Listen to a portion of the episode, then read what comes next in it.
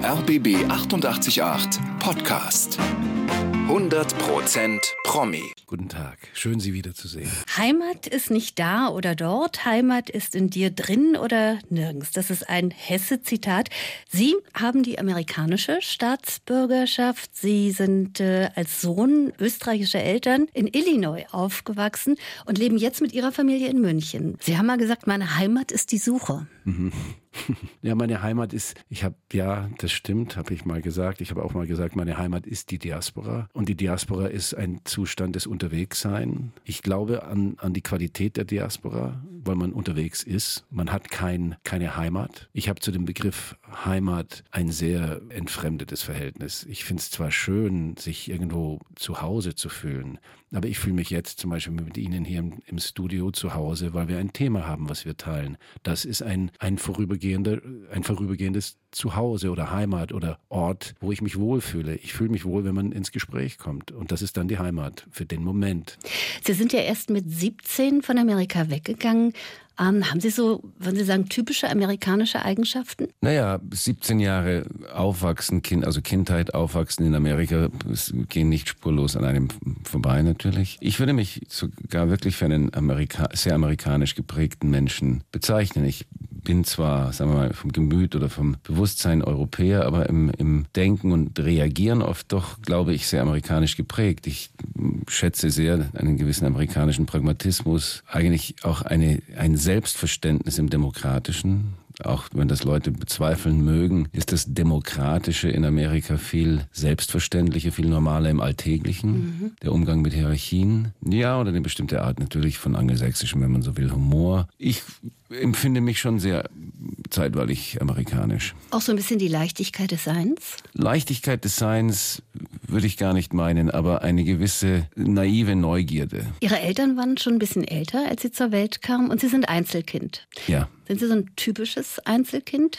Ich vermute schon. Ich bin vermutlich ein typisches Einzelkind. Ich bin halt gewissermaßen mit, mit Liebe oder Zuwendung verwöhnt, obwohl meine Eltern beide berufstätig waren. Ich bin aber auch insofern nicht wirklich ein Einzelkind, weil irgendwann gesellte sich eine Halbschwester dazu, ohne mein Wissen, äh, als ich glaube ich zehn oder elf war. Von daher habe ich eine Halbschwester und sowas spürt man ja. Mhm. Also insofern bin ich mit Bewusstsein vielleicht jetzt seit zehn Jahren ein großer Bruder und unbewusst seit 40 Jahren. Ihr Papa war Musikprofessor und Leiter der Opernabteilung an der Uni, habe ich gelesen. Mhm. Und Sie standen das erste Mal auf der Bühne mit fünf. Können Sie sich daran selbst noch erinnern? Ja, sehr. Meine erste Rolle, und das war für mich irgendwie auch Heimat, war auf der Bühne von Smith Music Hall in Champaign-Urbana, Illinois. Mein Vater dirigierte und inszenierte die Oper äh, die Prinzessin auf der Erbse. Und ich spielte einen Pagen und musste ein Kissen auf die Bühne tragen. Das war meine erste Rolle. Und mit zehn kam dann die nächste Rolle auch richtig mit Text? Ja, die nächste Rolle, das war dann, ich war dann im Kinderchor auch und sang. Und dann hat mein Vater, weil er eine große Affinität zu Benjamin Britten hat, hatte, die Oper Albert Herring von Benjamin Britten aufgeführt mit Studenten. Und da gibt es einen Kindersopran, den Harry, den habe ich dann gesungen und gespielt. Übrigens auf diesem Kissen, was ich hereintrug, ist mir gerade eingefallen, dass, als Sie gefragt haben, war die Erbse. Insofern, ich oh. war schon früher Erbsenträger. Eine tragende Rolle. Eine tragende Rolle, sehen Sie. Ab wann wussten Sie, dass Sie Schauspieler werden wollen und nicht Sänger beispielsweise oder was ganz anderes? Ich glaube, ab dem Moment, wo ich diese Erbse auf die Bühne trug, ab dieser ersten tragenden Rolle. Ich habe, ja, das war der Harry, auch sicher in Albert Herring, da war ich, weiß wie alt, acht oder neun. Dann habe ich den Hund im braven Soldaten Schweig gebellt im Takt. Ja, das gab nur eine Oper von Ernst, es gibt eine Oper von Ernst Krennig, der brave Soldat Schweig, und da gibt es einen Hund, Fox. Wer kann das schon von sich behaupten? Den Hund so gebellt zu Ja, haben? sicher. Und noch, noch, dazu unter dem Dirigat des Vaters. Ich ja. war in einem Hundekostüm verborgen und musste durch den Hundemund immer schauen, wo der Dirigent jetzt die Eins schlägt. Und Cats aren't like dogs. Eins, zwei, drei. Und auf der drei musste ich wuff, wuff. Also es war eine heftige Herausforderung noch dazu, als Hund vom, vom eigenen Vater unter dem Dirigat des eigenen Vaters zu bellen. Ich glaube, da in dieser Zeit, ich habe relativ früh, ich wollte früh, ja, in der Schule hat man gesagt, Orgi is a ham. Äh, das heißt aber nicht Schinken, sondern Ham ist jemand, der sich gerne produziert. Ich habe mich gerne, glaube ich, produziert, wobei das jetzt nicht nur so doof ist, sondern ich habe gerne Menschen unterhalten und zwar mit Mitteln der ja des Geschichtenerzählens oder ich finde den Beruf, also der war irgendwie, der ist mir in den, ich habe den, der ist sicher sehr früh mein Beruf oder mein Wunsch gewesen. Mit 17, haben wir gerade schon gesagt, sind Sie dann nach Österreich gegangen, also von Amerika weg. Wie haben Sie das damals empfunden? Das war schwer. Ich war 17, ich war noch nicht mit der Schule fertig. Mit der Highschool, die habe ich dann per Korrespondenz äh, fertig gemacht. Mein Vater war ja gestorben, als ich 14 war. Meine Mutter blieb zurück. Ich war dann plötzlich in Wien, in einer Stadt, die ich zwar kannte, aber ähm, an der Schule, am Reinhardt-Seminar, das war auch die Zeit, das war 1972, waren halt äh, wahnsinnig viele Marxisten und äh, gerade die Regiehörer, also der, der, da nahm ich immer einer mit und hat mit mir den dialektischen, den dialektischen Materialismus gelesen und mich quasi marxistisch geschult. Muss doch ein Kulturschock gewesen naja, sein. Naja, ganz, also das, das links, das Linke war nicht so sehr ein Kulturschock, weil meine Eltern tendenziell, also sagen wir mal, sehr demokratisch, sehr liberal, sehr also auch durch die Studentenunruhen sehr den Studenten nahestehende Professoren waren. Also das war gar nicht so sehr der Kulturschock. Der Kulturschock war, dass ich A, nicht Deutsch lesen konnte. Ich habe das nie gelernt. Ich musste dann im ersten Reinhardt-Seminar ja le lesen lernen. Ich mhm. konnte sprechen, aber nicht lesen. Das war ein Traum, ein bisschen ein Trauma. Dann waren natürlich die ganzen Studenten, ja abgesehen von jetzt der, der marxistischen Prägung, waren viele der Mitstudenten einfach viel gebildeter als ich. Die hatten halt, was weiß ich, Gymnasium gemacht und wussten halt, was, ich wusste nicht mal, was die französische Revolution ist. Ich weiß noch, dass der eine Geschichtsprofessor, den wir da hatten, wir hatten ja Theaterrecht und Theatergeschichte als Fach und der ist zusammengebrochen. Also der hat die Welt nicht mehr verstanden, als ich ihm gesagt habe, ich weiß aber nicht, was das ist, wovon Sie erzählen. Ich weiß von, schon von, wir hatten eine Revolution auch in Amerika, die amerikanische Revolution, American Revolution, French Revolution. Wann war denn das? Das war für ihn, da brach, wie kann ein Mensch überhaupt an eine Schauspielschule gehen, der nicht mal weiß, wann, geschweige denn wo diese französische Revolution stattfand. Also ich, es gab, das waren Kultur- oder Bildungsschocks. Mhm. Mhm. Die sitzen mir heute noch in den Knochen. Wollte ich gerade fragen, ob das irgendwie noch Nachwirkungen hat. Doch, ich fühle mich immer noch, ich, ich, ich, hinke immer noch mit der Bildung hinterher. Dann folgten so Engagements. Ähm, Im Grunde genommen in Wien, Hannover, Wiesbaden, kam das Schlag auf Schlag oder gab es da so auch Momente, wo Sie gedacht haben, Mensch, hätte ich doch lieber was in Anführungsstrichen Anständiges gelernt? Den Gedanken hatte ich nie. Ich wusste immer, dass das mein Beruf ist und dass ich in dem ich war mal oft verzweifelt, weil ich dachte, ich kann es nicht oder es funktioniert nicht oder ich werde das nie können, aber ich wusste auch nicht, was ich sonst hätte machen sollen. Das es ging tatsächlich Schlag auf Schlag, also ich, aber das war auch eine Zeit, wo es leichter war, schnell ins Engagement zu kommen. Also ich habe Schauspielschule gemacht, dann habe ich auch schon die ersten Filme gemacht, weil irgendjemand mich da empfohlen hatte, den Peter Bouvet. Und da fing ich schon im zweiten Jahrgang, was ja eigentlich nicht erlaubt war, zu filmen an und habe zwei Filme gemacht mit Peter Bouvet das war für mich sehr prägend, sehr wichtig als, als Erlebnis. Da war ich 19 mhm. und dann bin ich mit 20 schon ins Engagement nach Hannover und habe dann einfach rauf und runter gespielt, was es halt zu spielen gab als junger Mensch von George in der kleinen Stadt bis eben dann irgendwann auch den Dauphin in Don Carlo, äh, in äh, Jungfrau von Orleans und dann kam das Engagement nach Wiesbaden, Mitbestimmung, auch mein Wunsch, auch Mitbestimmung am Theater zu machen. Ich meine, das dauerte ungefähr ein halbes Jahr und dann merkte ich, Mitbestimmung hat gar keinen Sinn am Theater. Das ist ein total falscher demokratischer Ansatz. Dann München die Kammerspiele und dann weg von den Kammerspielen ins freiberufliche Dasein und dann immer wieder zurück zu einzelnen Engagements. Es ging immer relativ Schlag auf Schlag und es kamen ja dann auch relativ viele Kinder, haben sich dazu gesellt. Haben Sie immer so hochwertige Angebote bekommen oder haben Sie da auch sehr stark gefiltert? Wie war das? Das ist eine Mischung. Also ich, ich habe, ich wusste und weiß irgendwie immer noch tief drinnen, was richtig und was nicht richtig ist für mich zu spielen. Das ist aber sehr schwer zu definieren. Ich habe das Glück, aber vielleicht ist es nicht nur Glück. Ich habe mich mit Sachen beschäftigt, also was weiß ich, ähm, irgendwas. Und prompt kamen Rollen, die damit was zu tun hatten. Im Englischen gibt es ja diesen Begriff Self-Fulfilling Prophecy. Ja, im Deutschen In, Gesetz der Anziehung. Gesetz der Anziehung, ja, das, daran muss ich glauben, weil es in meinem Leben wirklich so war und immer noch so ist. Also bis hin zu dem Hermann Hesse-Film. Also ja. es ist verrückt, wie eine bestimmte Lebensneugierde oder Lebenssuche immer wieder begleitet wurde, in meinem Fall, aber ich glaube, ich, nicht nur bei mir so, aber ich hatte diesbezüglich sehr Glück, dass die Themen sozusagen wie Fliegenpapier, ich war das Fliegenpapier und die Themen blieben an mir kleben. Dann kamen auch Rollen dazu und das war, das war, das ist eine sehr erfreuliche, ja, Sache gewesen. Hat es Sie als Amerikaner jemals interessiert, nach Hollywood zu gehen? Ja, natürlich. Also immer noch, aber wobei ich will nicht nach, ich wollte auch nie nach Hollywood gehen. Ich würde gerne einfach mehr auf Englisch drehen, weil die Sprache mir auch liegt und wenn ich Englisch spreche, bin ich eben woanders und woanders zu Hause oder eine, eine andere, ein anderer Bereich meiner Person kommt da zum Vorschein wahrscheinlich oder jedenfalls ich fühle mich da auch anders. Ich würde gerne mehr äh, englischsprachige Filme machen. Das ist mir aber, die müssen aber nicht aus Hollywood stammen oder für Hollywood sein. Ich habe einmal in so einem großen Schinken mal mitgespielt, der wurde allerdings dann in Prag gedreht. Das war aber auch ein ziemlicher Schmarrn. Ähm, ähm, also Hollywood ist gar nicht jetzt so mein, mein ich war da, ich war sogar da vor 20 Jahren, 15 Jahren oder was, auf Anraten von vielen, die haben gesagt, geh doch dahin und treff doch den und den und die und die und diese, diese Casting-Leute. Und ich bin dann von, von Büro zu Büro gewandert und fand es, es war für mich wie ein Robert Altman-Film. Ich habe das mit großem Amüsement eigentlich gemacht und dann auf die Frage, well, when are you moving to Hollywood, habe ich gesagt, I'm not moving to Hollywood, I'm staying in Europe. Also ich hatte da kein Bedürfnis, da zu bleiben. Es ist schön da, ich finde es ich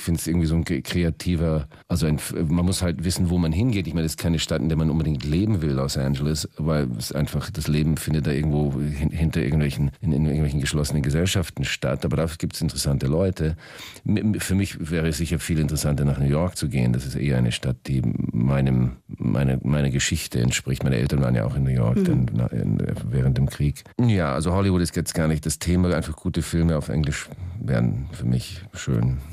Das hat man Ihnen wahrscheinlich auch schon öfter gesagt. Sie sehen ja so ein bisschen aus wie Clint Eastwood, wie so ein jüngerer Bruder. Sein jüngerer Bruder und nicht, äh, nicht sein älterer Bruder. Nein, sein jüngerer ah, Bruder. Sein jüngerer Bruder, bitte. Gut, soll sein. Äh, sind Sie auch so ein Cowboy, so ein einsamer Wolf? Nein, ich spiele das manchmal. Ich tue so manchmal, als ob. Letzten Endlich bin ich es zwar wahrscheinlich, aber ich bin zu sehr umgeben von Menschen, die mir wichtig sind, als dass ich wirklich. Ich bin kein einsamer Cowboy. Ich bin Cowboy, bin ich schon gar nicht. Ich habe Phasen und pflege vielleicht eine gewisse Einsamkeit von Zeit zu Zeit, aber das, glaube ich, tun viele Menschen. Das ist eher so, das ist mein Rückzugsort. Ich mache Ferien in der Einsamkeit. Mhm, schön gesagt. Mhm. Rückzugsmöglichkeiten. Vielleicht auch ein bisschen in der Musik, denn ja, Sie sind sicher. ja nicht nur in Anführungsstrichen Schauspieler, sondern Sie machen tatsächlich auch Musik. Also geprägt wahrscheinlich von Ihrer Kindheit, Ihrem Vater mhm. und der Jugend. Sie spielen Querflöte. Mhm. Ich spiele vor allem quer. Ich, hab, ich fing mit der Geige an, dann habe ich Klavierunterricht gehabt, zwei Jahre oder drei Jahre lang. Das ging nicht so gut. Dann bin ich auf die Blockflöten umgestiegen. Mein Vater brachte dann aus Deutschland eine Möck-Blockflöte mit. Mhm. Und dann habe ich Blockflöte gespielt und aus der Blockflöte entstand dann natürlich sehr bald Flöte, weil Flöte kann man dann im Orchester spielen. Ich habe immer wahnsinnig gelitten im Orchester, weil ich habe Fehler gemacht, andauernd und wollte zurückgehen und diese Fehler korrigieren und alle anderen haben weitergespielt. Also ich war also ein, ein absolut un un, unbegabte Orchester mit ein Orchester, unbegabtes Orchestermitglied. Ja, und die Querflöte ist es dann mehr oder weniger vor allem geblieben, aber dann, als ich dann mit meiner Band anfing, also ich hatte ja dann verschiedene Bands in Amerika, hatte, war dann die Auflage, dass wir eine 50er Jahre äh, Sequenz haben müssen und dann musste ich natürlich Saxophon spielen, weil das dann einfach zu den 50er Jahren dazugehört, also im, im, im Rock'n'Roll-Bereich. Dann ich, hatte ich ein Altsaxophon, das habe ich immer noch. Ich habe das neulich wieder ausgepackt und versucht, Schön. wieder ein bisschen zu spielen, aber ich Saxophon, das, das Problem ist, also Flöte spiele ich, äh, das, das kann ich vertreten, weil ich auch das relativ viel übe. Saxophon ist einfach, erstens mal macht es mir die Lippen kaputt, ich habe eine schlechte Technik, aber ich, ich weiß, wie das Instrument funktioniert und ich kann schon auch Töne dem Instrument entlocken, aber mein, mein Musikinstrument ist Flöte. Ja, Gitarrenunterricht hatte ich ja auch. Ich spiele auch Zeit, weil ich, ich habe meinen Kindern halt oft Gitarre vorgespielt zum Einschlafen. Aber ich würde nicht öffentlich, glaube ich, auftreten mit der Gitarre. Ich, aber Flöte, da traue ich mich. Das ist so mein Instrument. Und öffentlich auftreten ist ja ein gutes Stichwort. Sie sind ja vor einiger Zeit hier auch in Berlin mhm. aufgetreten mit dem Spardosen-Terzett. Genau. Das ist eine ganz besondere Art des Auftritts, auch eine ganz besondere Art der Kombination. Ich werde immer wieder darauf angesprochen, wie kannst du mit einem Spardosen-Terzett spielen? Man muss dazu sagen, erstens sind die Spardosen nicht ganz unbekannt. Sie haben ja mit Wiglaf Droste und mit Ina Müller und haben, oder mit Christoph Quasthoff haben sie, sie haben ja viel schon mit anderen Musikern gemacht. Mhm. Und sie heißen seit 20 oder über 20 Jahren das Spardosen-TZ. Das hat auch eine Geschichte, die ist jetzt zu lang zu erzählen. Und August Zirner und das Spardosen-TZ ist bereits schon, sind sehr viele Worte, um überhaupt so eine Band zu benennen. Und äh, Begriffe, um eine, ein, äh, unsere Botschaft beziehungsweise unser Programm ist eine Mischung aus Geschichten, die ich erzähle über Charlie Mingus, Thelonious Monk und Russ Nolan Kirk. Aber das geht jetzt weiter. Ich baue die Geschichten jetzt noch aus. Und zusammen mit dem Spardosen-TZ haben wir also mein Anliegen ist und war und wird auch fürs nächste Programm sein, Komponisten, Jazzmusiker, Geschichten von denen zu hören und aus diesen Texten heraus deren Kompositionen zu hören, dass man eben hört, aha, so schreibt der oder so ist die Prosa von dem und so klingt die, klingt die Musik von dem. Mhm.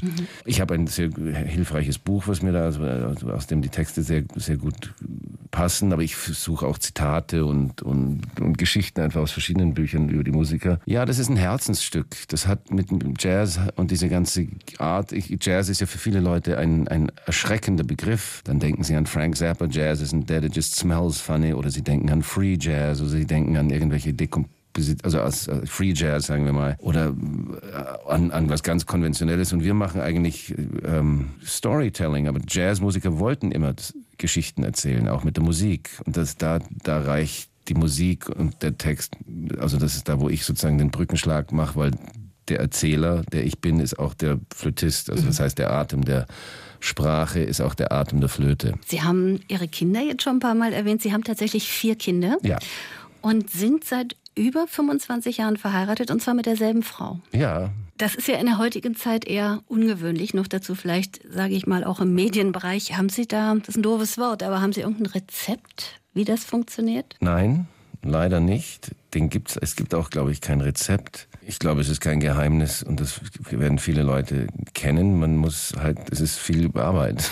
es ist viel Kampf, es ist viel Schmerz. Blood, Sweat and Tears. Mhm. Es ist aber ein lohnender Prozess, weil letzten Endes, wenn man aus einer Beziehung rausrennt, rennt man auch letzten Endlich vermutlich von sich selber weg. Also die Probleme nimmt man ja immer mit. Und es ist sehr schön mit einem Menschen, den man lange kennt und sehr intim kennt, auch den auch immer wieder neu kennenzulernen und zu merken, dass viele, viele der Missverständnisse der Vergangenheit oder Beleidigtsein der Vergangenheit oder Besserwissereien der Vergangenheit auf Vorurteilen beruhen und man plötzlich dem anderen Menschen merkt, oh, ich wollte den so sehen. Ich habe ihn ja gar nicht erkannt. Ich habe, habe ihn ja gar nicht erkannt, wie es in der Bibel heißt. Du sollst ihn erkennen. Das hat ja noch gar nicht stattgefunden. ja. Wobei das Erkennen da ja eine andere Bedeutung hat. Aber es ist ein, ich kenne natürlich auch in meinem Bekanntenkreis, ich kenne Beziehungen, die sind auseinandergegangen. Das war auch bedauerlicherweise auch richtig so. Ich kenne auch Beziehungen, die auseinandergegangen sind und ich nach wie vor der Meinung bin,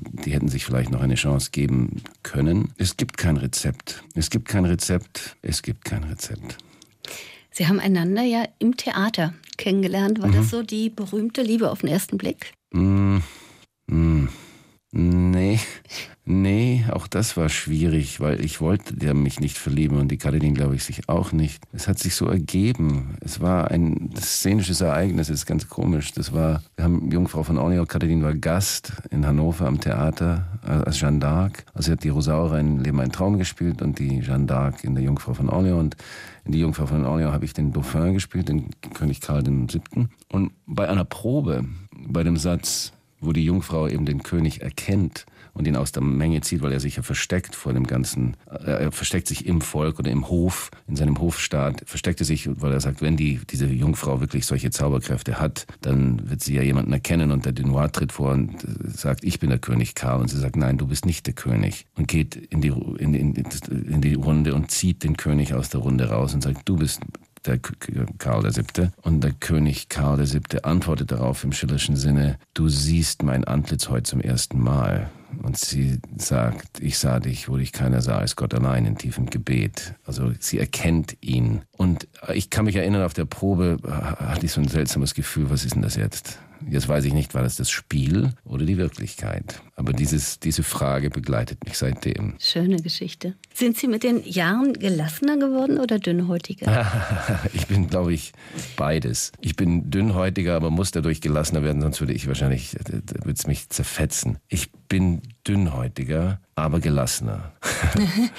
es ist äh, ganz komisch. Ich finde es schön, mit zunehmendem Lebensweg den widersprüchlichen und merkwürdigen Erscheinungen, die man im Berufsleben sowieso, aber auch in der Welt oder auch im Bekanntenkreis oder einfach auf der Straße erlebt, auch zu merken, hey, ich habe ich weiß gar nicht, was das ist. Was ist denn das jetzt? Und äh, bisschen mehr dahinter zu schauen, was wirklich da ist. Also es ist schon so, dass die, die zunehmende Dünnhäutigkeit Manchmal muss, man, muss ich mich zurückziehen. Aber das ist dann jetzt nicht die Gelassenheit. Also es, es ist eher, ich muss mich manchmal einfach ein bisschen schützen, mhm. weil es einfach mir zu viel wird. Aber im Grunde genommen ist die Dünnhäutigkeit ein wahnsinnig guter, also für mich jedenfalls, äh, Weg oder Lebenszustand. Es ist nur anstrengend. Und das muss man wissen, oder ich weiß das und weiß, ich muss mich manchmal etwas, ähm, ja, ich, früher habe ich mich nicht geschützt, jetzt schütze ich mich manchmal. Bevor wir auf Ihren neuen Kinofilm kommen, möchte ich gerne über Ihr Buch sprechen, das Sie gemeinsam mit Ihrer Tochter Anna geschrieben haben. Ella und Laura von den Müttern unserer Väter. Mich interessiert zuerst mal, wie denn die Idee eigentlich entstanden ist dazu. Es ist eigentlich eine alte Idee. Ich habe ja immer wieder in Wien zu tun gehabt. Beruflich habe sehr viel Theater gespielt in Wien und aber auch immer wieder gedreht in Wien. Und immer wieder kam auf, dass Leute gesagt haben, ja, aber ihre Großmutter war so eine wichtige Gestalt hier in Wien. Sie sollten mal darüber schreiben. Habe ich gesagt, ja, klar. Hm. Und ich habe auch immer wieder mal angefangen und das immer wieder dann sein lassen. Dann hatte ich dann mal, hatte ein Verlag die Idee, eine Ghostwriterin einzuladen und das waren dann 40 Seiten und ich habe die gelesen und habe gesagt, das hat überhaupt nichts mit meinem Leben zu tun. Das kann ich nicht von wem anderen schreiben lassen. Wenn, dann mache ich selber. Irgendwann kam die Anna, die ja schon ein Buch geschrieben hatte, Alpensolo, über, über, über ihre Wanderung 60 Tage allein im, im, in den Alpen. Die Anna hat gesagt, wenn du nicht bald über deine Großmutter schreibst, dann mache ich das, weil dann schreibe ich über meine Großmutter. Habe ich gesagt, ja, das ist ja aber meine Mutter. Und jedenfalls entstand da sowas wie ein Konkurrenzkampf. Und es gab dann eine Grundverabredung, weil ich natürlich als Vater dazu neige, alles immer wieder zu erzählen. Und es geht meinen Kindern, glaube ich, gelegentlich auch auf die Nerven, die Wiederholung irgendwelcher Geschichten. Haben wir verabredet, dass die Anna meine Mutter recherchiert und ich weitermache mit meiner Großmutter. Und so kam eben dieser Titel von den Müttern unserer Väter mhm. zustande. Und ich habe halt doch auch noch weiter recherchiert und hatte dann gewissermaßen den Druck, weil ich wusste, die Anna arbeitet parallel schon an, an, an der Recherche über meine Mutter. Und wir trafen uns dann im Laufe eines Jahres dreimal und haben uns gegenseitig vorgelesen, wo wir gerade sind. Und das Verrückte war, dass wir oft am, im gleichen, in der gleichen Dekade waren. Also, ah, da bist du gerade. Aha, also, aha, okay, aber da ist gerade die Firma von deinem Großvater äh, pleite gegangen. Aha, aha also du bist 1920, okay. Also gut. Und dann haben wir uns vorgelesen, haben gesagt, okay, Thema, äh, wie, wie, also wie jüdisch sind wir oder was ist das Jüdische in unserer Familie, was ist das Kulturerbe? Okay, wir treffen uns in vier, fünf Monaten wieder und erzählen uns, wo wir sind und haben immer wieder gemerkt bei diesen drei Treffen, dass wir an einem ähnlichen Punkt sind und mit ähnlichen Fragen beschäftigt. Das war ein glücklich, eine glückliche Fügung des gemeinsamen, aber getrennt dem Schreiben. Und am Ende war das dann so, als wir dann fast fertig waren, haben wir wieder uns getroffen und quasi abgeglichen und so versucht zu koordinieren, was auf was folgen kann. Und ich habe dann so traurig vor mich hingeguckt oder deprimiert oder dann hat meine Tochter gesagt, warum guckst du denn schon wieder so deprimiert oder was ist denn mit dir los? Was ist denn mit deinem Selbstbewusstsein? Warum hast du nicht mehr Selbstbewusstsein? Dann habe ich gesagt, naja, du kennst mich ja, ich habe nicht, Selbstbewusstsein ist nicht meine Stärke. Ähm, ich, ich bin ein bisschen, was hast du denn, August? Und ich habe gesagt, naja, es ist schon ein wenig beschämend für mich als Familienvater, Vater von vier Kindern, wenn ich von meiner äh, ältesten Tochter Sachen über meine eigene Mutter erfahre, die ich nicht wusste. Wie war das überhaupt so, diese Begegnung mit der Vergangenheit? Sie haben gerade gesagt, es tauchten natürlich ganz, ganz viele Fragen auf. Die Frage eben zum Beispiel, wie jüdisch sind wir eigentlich? Das ist ein Dialog, den Sie beide aber im mhm. Mittelteil des Buches zusammen tatsächlich entwickelt haben. Wie war das? Naja, das Interessante ist, jetzt rein historisch, aber jetzt rede ich von der Zeit ab den 80er Jahren, Anna hat mich eigentlich weil sie in der Schule anfing, sich mit der Shoah zu beschäftigen, hat gesagt, Papa, was war denn mit deinen Eltern? Und ich plötzlich gemerkt habe, ich kann ihr nicht wirklich was erzählen. Ich weiß eigentlich nichts. Meine Eltern haben mich nicht konfrontiert mit der Realität ihrer Flucht nach Amerika. Und ich weiß inzwischen von vielen Kindern, also ich bezeichne mich immer noch als Kind in dem Fall, mhm. ähm, dass die Eltern und Großeltern von sogenannten Opfer des, der Shoah es schwer hatten, mit ihren Kindern das zu teilen. Meine Mutter wollte nicht, dass ich das weiß. Mhm. Sie wollte nicht, dass ich irgendeine Verletzung aus der Historie davontrage, was natürlich dazu geführt hat, dass die Verletzung umso stärker war, als ich es dann. Im, aber ich, meine Theorie ist, ich musste, glaube ich, 42 Jahre alt werden, um überhaupt in der Lage zu sein, den Abgrund der Shoah zu verstehen oder annähernd zu verstehen oder zu merken, ach so, das ist tatsächlich ein Teil, und zwar ein heftiger Teil meiner Biografie. Und für die Anna, die natürlich ein, eine Enkelin ist, also ich bin ja der Enkel meiner Großmutter, aber ich mhm. bin der mhm. Sohn meiner Mutter, aber dass die geliebte Großmutter, die die Anna in Form von meiner Mutter, in dem Fall von der Laura hatte, die sie nie wirklich kennengelernt hat. Die Laura starb, als Anna eins war. Und Anna ist davon überzeugt, dass sie sechs Jahre alt war, als meine Mutter starb. Sie hat klare Erinnerungen. Und schon ist das Thema, was ist Erinnerung? Was baut man sich zurecht als Biografie? Man lügt ja nicht, wenn man sich nicht ganz korrekt erinnert. Man erinnert sich ja auch teilweise selektiv, weil man sagt, ich, ich, ich, ich glaube, das ist das und das ist die Geschichte und ich glaube, das, was die Anna und mich zutiefst verbindet, aber eigentlich mich mit allen meinen Kindern verbindet, ist das Bedürfnis, so gut es geht, sich wahrhaftig zu erinnern und genau zu erinnern. Und wir wissen alle, dass die Shoah einfach ein Bestandteil unserer Biografien ist. Wie und wie sehr es uns geprägt hat oder wie sehr es uns verletzt oder verunsichert oder sogar beflügelt, ist jedem überlassen. Das ist für jeden anders, weil jeder halt eine andere Generation, also auch meine vier Kinder sind ja zehn Jahre auseinander, also ich habe vier Kinder. Jeder erinnert sich oder be beschäftigt sich unterschiedlich mit dem Thema. Wenn ich jetzt hier sitze, einfach wahnsinnig schwer darüber zu sprechen. Doch, es ist nicht schwer darüber zu mhm. sprechen, es ist nur schwer, dem Thema wirklich gerecht zu werden, weil ich verstehe es zunehmend nicht mehr, was auf der Welt passiert. Ich glaube ja nicht an Vergangenheitsbewältigung, aber ich glaube an Vergangenheitsschau. Ich glaube auch, ich glaube wirklich auch an, an die Bedeutung und die Wichtigkeit von Erinnerungskultur und dass man aus der Erinnerung sagt, aha, nie wieder oder das nie wieder.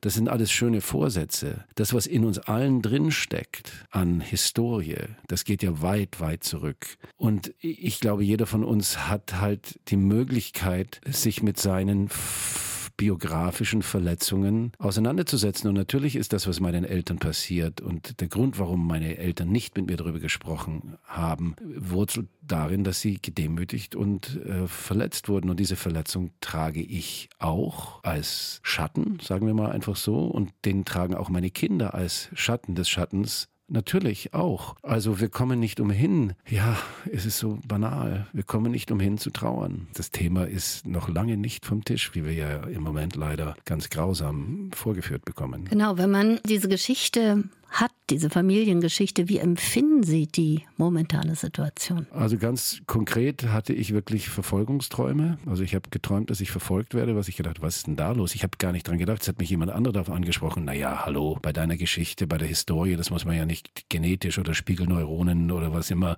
sondern das liegt ja auch in der Geschichte. Da habe ich gedacht, aha, ja, das, das berührt mich. Ist, die Geschichte im Moment ist so beschämend für uns alle. Für uns alle. Dass man nicht gesehen hat, dass das ein Pulver schon, also ich meine, die Geschichte von Israel, die ja noch viel älter ist als 1948, als Herzl den Judenstaat gegründet hat, also, also als der, der RS Israel entstand. Das ist ein uraltes Problem.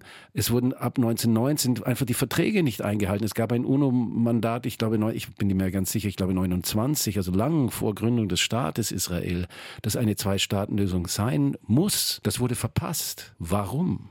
Warum? Und da wird's düster. Warum? Was, welche historische Blessur ist immer noch nicht verarbeitet, dass es zu diesen Grausamkeiten auf beiden Seiten, ich weiß nicht, ob es kommen muss, aber es ist so gekommen. Das heißt, Heilung hat nicht stattgefunden. Es gibt keine Heilung. Anstatt dass die Leute sagen, wir müssen mit dieser historischen Blessur umgehen, wir müssen mit dieser Histo historischen Verletzung, diese Menschheitsverletzung, wie es der Eddie Wiesel so schön formuliert hat, eine unheilbare Verletzung. Es ist eine unheilbare Krankheit, was in der Shoah passiert ist. Und damit muss man umgehen, dass man sagt, Vergebung ist ein viel zu kleiner Begriff um damit umzugehen. Macht sie das wütend? Macht sie das ohnmächtig, hilflos? Nee, verzweifelt, wenn überhaupt. Ich denke, wir müssen mehr denn je ins Gespräch kommen mit Andersdenkenden, mehr denn je ins Gespräch kommen, was ist das, was hat die Religion, was haben die Religionen mit der Menschheit gemacht. Ich bin ja nicht gegen Religion, wenn jemand verantwortungsvoll mit Religion umgeht. Ich bin, ich würde mich als Agnostiker bezeichnen. Also ein verantwortungsvoller Umgang mit Religion, das mag in Ordnung sein, aber Religion hat mehr Menschenleben gekostet, vermutlich, wichtig als auf jeden Fall als der Humanismus. Ist es auch so die Hoffnungs- oder die verlorene Hoffnung aus der Geschichte tatsächlich gelernt zu haben? Die Menschheit besteht aus Menschen und wenn Menschen verlernen, miteinander zu kommunizieren, äh, entsteht das, was im Moment an vielen Orten dieser Welt passiert. Aber es hat immer, es hat immer stattgefunden und wir haben oft einfach weggeguckt.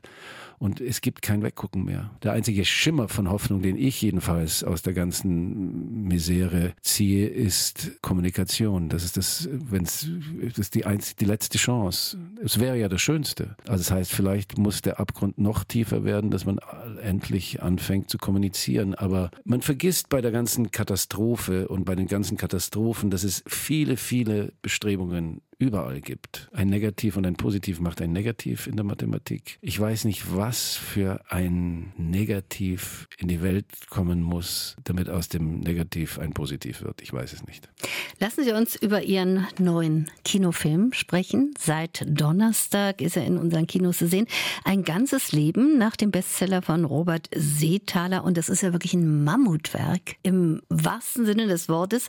Ein Bergfilm mit ganz gigantischen Bildern. Mhm. Also der Berg, um es mal so zu sagen, ich bin eigentlich dank der Anna, meiner Tochter, wieder auf die Qualität von Bergen gekommen durch ihr Buch, damals Alpensolo. Ich habe eigentlich in der Vorbereitung für den Film auch viel mit der Anna geredet, was ist das? Was ist die Einsamkeit? Was macht der Berg mit einem? Zieht er einen hinauf oder kann man ihn von unten betrachten? Aber ein Berg ist einfach was ur-ur-altes und den kann man deswegen schon respektieren. Also, dass der Film ein ganzes Leben mit den tollen Bildern von den Bergen, das Ausmaß, was diese Berge, ohne dass sie was dafür können, ohne dass sie was tun, das, was sie aussagen über den Menschen, der im Berg ist, heißt ja nicht, dass der Mensch klein ist. Er ist riesig, aber innerhalb eines Bergmassivs ist ein Mensch umgeben von der Ewigkeit. Und hat dieser Berg oder die Berge tatsächlich mit Ihnen auch was gemacht? Es ist eine Form von Reinigung, die da stattfindet, ganz merkwürdigerweise. Ich glaube, ich glaube ja, dass Einsamkeit ja nichts Schlimmes ist. Ich glaube, dass Einsamkeit sogar, wenn man eben kein negatives Verhältnis dazu hat, sondern sich dazu stellt oder sogar dazu bekennt, hat Einsamkeit was sehr Heilsames. Ich finde das ein beeindruckendes Buch und ich finde auch, dass der Seetaler als ehemaliger Schauspieler ein sehr schönes Verhältnis zur Sprache hat. Also ich mag den Roman, aber ich mag auch die Sprache des Films, der ja dem Roman ja, also aus dem Roman entstammt. Ein ganzes Leben, also allein schon der Vorsatz von dem Seetaler und aber auch von dem Film, auch mit filmischen Mitteln, das sind ja verschiedene Mittel, ein ganzes Leben zu erzählen. Ich meine, es kommen zwei Weltkriege drin vor. Es kommt ein ganzes Leben drin vor. Von einem kleinen Kind, das schlecht behandelt wird von seinem Ziehvater, bis hin zu einem Mann, der alleine als Eremit im Gebirge sich vom Leben verabschiedet und merkt, wenn ich nicht so müde wäre, könnte ich lachen vor reinem Glück. Also, dass ein, ein einfaches Gemüt, ein einfacher Mensch, zu denen wir alle zählen, auch wenn wir noch so komplex und kompliziert sind, aber der einfache Mensch, der durch, diese, durch dieses ganze Leben geht, bewahrt seine Treue zu sich selber. Und das ist schon mal eine Leistung. Ich habe tatsächlich von der Rolle oder durch die Rolle tatsächlich für mich selber auch was gelernt. Und die Rolle, die man gerade spielt, bringt einem Sachen bei, die man vorher nicht gewusst hat. Was also, haben Sie gelernt? Ich bin mir in einer Form von Einsamkeit begegnet, die ich an mir selber nicht so akzeptiert habe im, im normalen privaten Leben. Bin mir ein Stück weit mir selber durch die Rolle, habe ich gemerkt, ach guck mal, schneid dir mal ein Stückchen davon ab. Nimm das mal mit in dein, in dein kultiviertes, komplexes, hysterisches, neurotisches, spleeniges, musikalisch überdrehtes Leben. Nimm das mit rein und zieh das mal, nimm das mal mit und das hilft. Was würden Sie sich wünschen, mit welchem Gefühl die Zuschauer aus diesem Film gehen? Dankbarkeit, dass sie am Leben sind. Dankbar für das Geschenk, dass man eine gewisse Zeitspanne geschenkt bekommen hat, von wem auch immer. Und dass man in dieser Zeit, die man halt erstmal sozusagen auf der Erde sich rumtummelt, dass man da was anstellen kann und dass das eine riesenschöne Verantwortung ist, sein Leben zu leben. Und natürlich verzweifelt man und scheitert man und macht Fehler und macht auch manchmal Sachen ganz schön und sogar sehr gut. Und dass man das Paket sieht und sagt, wow, ein ganzes Leben. Ich habe über diesen Titel ein ganzes Leben immer wieder nachgedacht. Das ist ein wahnsinnig guter Titel, sowohl für den Film als auch für den Roman. Darum geht's. Ein ganzes Leben. Ein ganzes Leben. Zu sehen jetzt in unseren Kinos. August Zirner, ich danke. Danke auch. Sehr, dass Sie da das waren. war jetzt unser zweites Gespräch. Das Hat nächste Spaß folgt gemacht. zugleich. danke ganz herzlich.